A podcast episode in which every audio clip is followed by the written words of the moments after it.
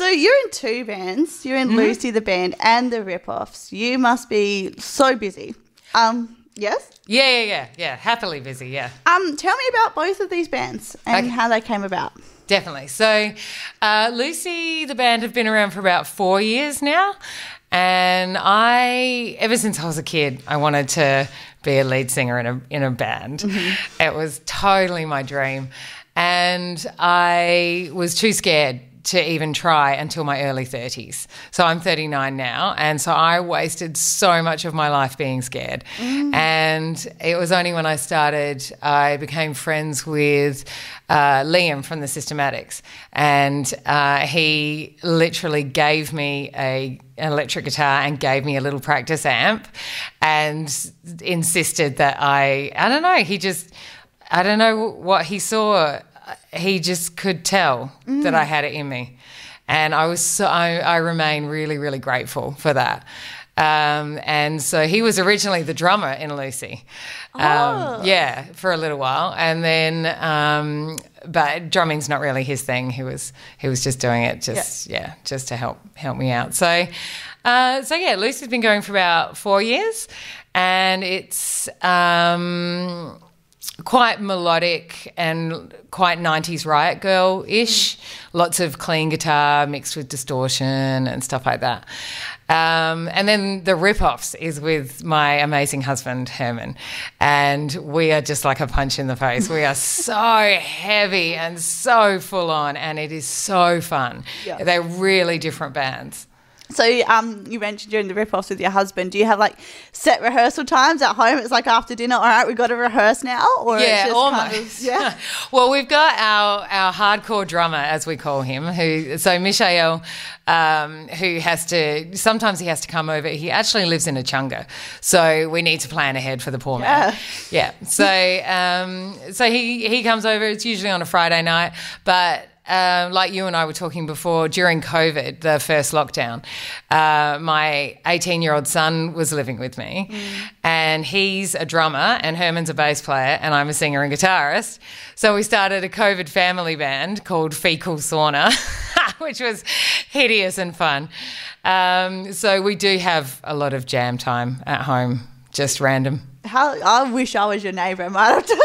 Oh, we are so grateful to our neighbour Leanne. She is the best human in the world. We actually got her a, um, we found a trophy in an op shop and we got a little plaque to stick on it that said world's best neighbour.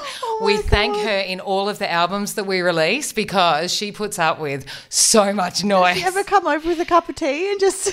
She's a legend. No, she says like sometimes she'll say if she likes a song, like she'll be like, "Oh, you guys were playing a song the other night that I really liked." Oh. So she is just the best. Like we're really grateful to her. Amazing. So, um, you mentioned before, like you were when you were a kid, you just really wanted to be like up the front of a band. Yes. Um, what like bands were you looking at the time, being like, I want to be like you? Well, I I I discovered Hole first, and then through via Courtney Love discovered Nirvana. I don't know if many people can say that.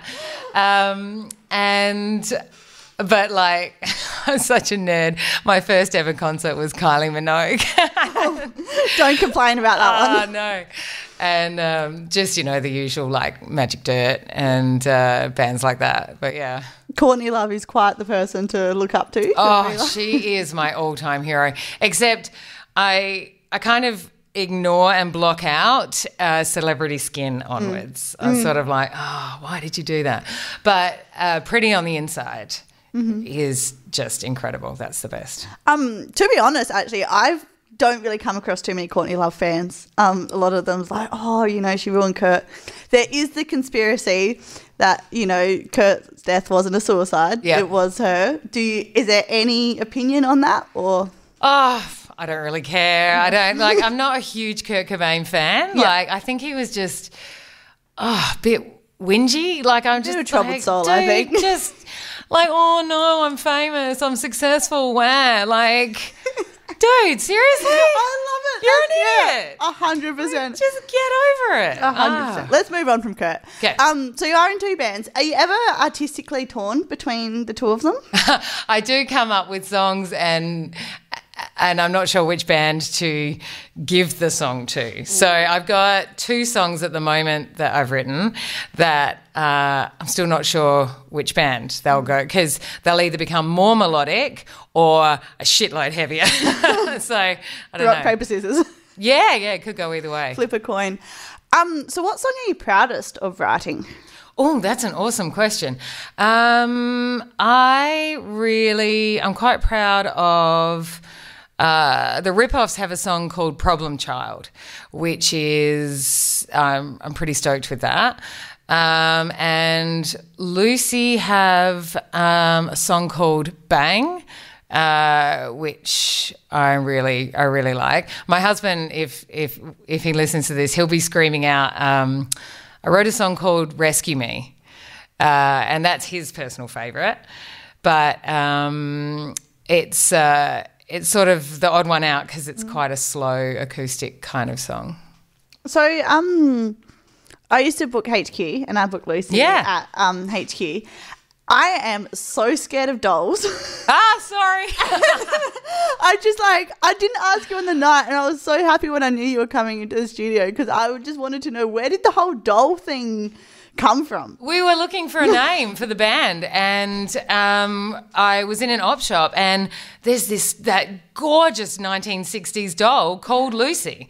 The box has the most beautiful 60s flowery font, uh, and her name was Lucy.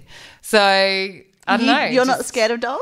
no, Okay. no, no, definitely not. And because I'm I'm of the sort of '90s vibe, Yeah. Um, you know, doll parts, and there was a lot of like doll references in the original in the '90s Riot Girl stuff. So, Yeah, that's true. I've never actually thought about oh that. yeah, there's heaps. Yeah, Yeah, cool. Yeah, no, I've always just thought about like, why was there like, you know, how did the whole thing in like on your social pages or whatever it Yeah. pop up? And I was like, no, I'm just gonna ask about that one. yeah, Um, so being vulnerable can be like a hard thing, um, especially through songwriting. Um, but you mentioned to me you like to focus all of your songwriting on like the toxic traits, I guess you could say, that women like put onto each other. yes. Um, yes.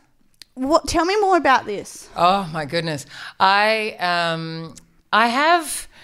Uh, a bit of a conflict inside me because I am naturally, I have a very, very sunny, happy disposition.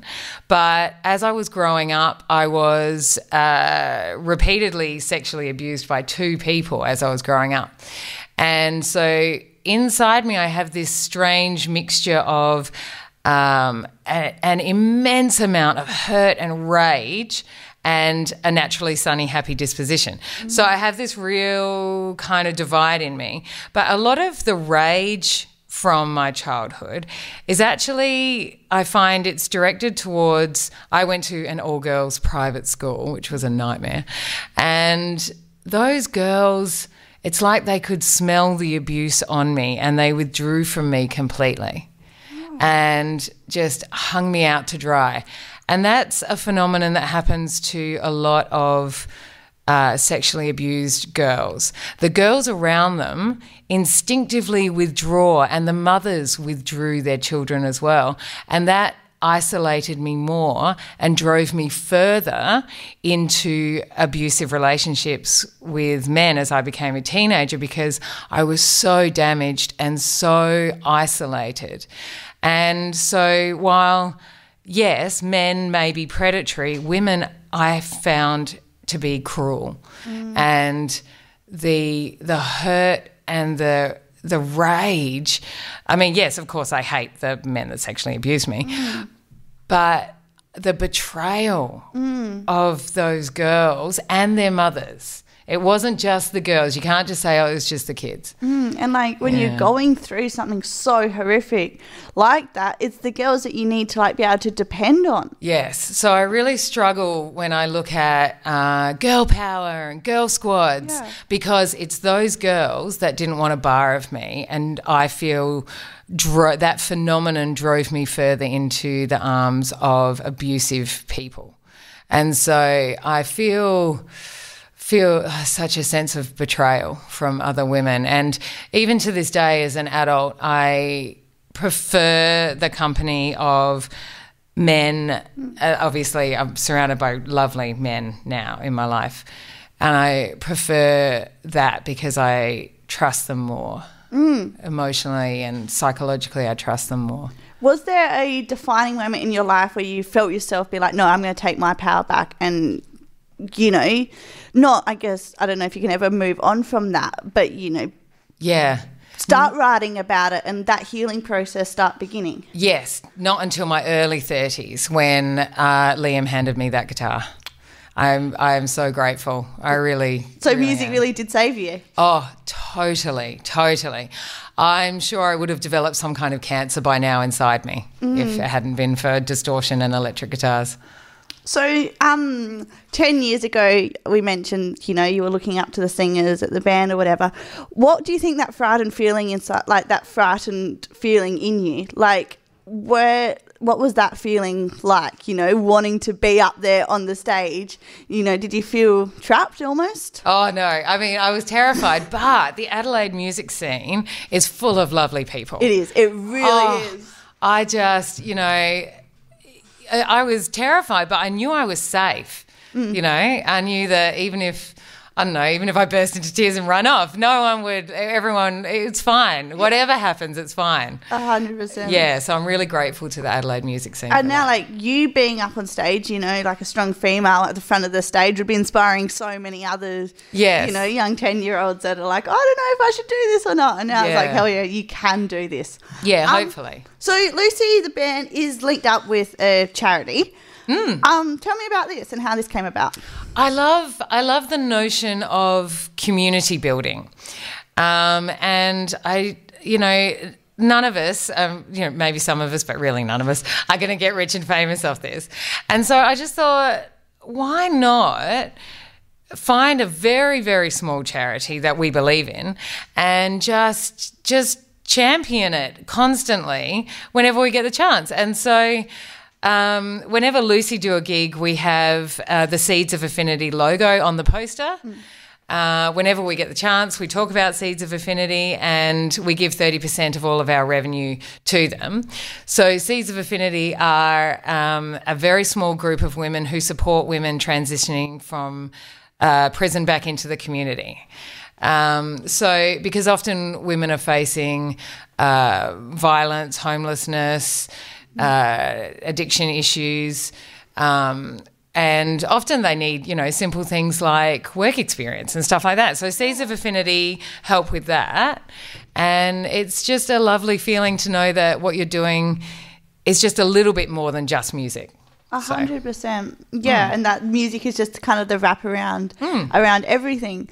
Um, so I'm super inspired right now, to be honest. Like this is the best chat I've had it. Like Oh. I really love it. Um, so I just want to know from you. Um, you're doing all of these amazing things, and I have no doubt impacting so many people's lives. What do you think everybody could do watching this interview? Um, what could they do in their everyday life to just, you know, make the world a bit of a nicer place at times? Oh, that's another awesome question. Um, just, just support all the small people around you that are trying to do little tiny creative things, like because it feeds the person that's doing it psychologically, and it gives back to the community as well. There's a saying that says, "If I am well, my community is well. If my community is well, I am well." So just the tiny little creative things around you, just, just see if you can just acknowledge them, just give them. I mean, you know, there's always money. Money is always good, but acknowledgement and just sharing each other's creative ventures. A hundred percent, yeah, and just support each other is Yeah. a huge thing. Thank you so much for taking the time to chat. No, with that's me. right. Thanks for having me in. Um, it's been so much fun. You're doing amazing things and inspiring so many people. So.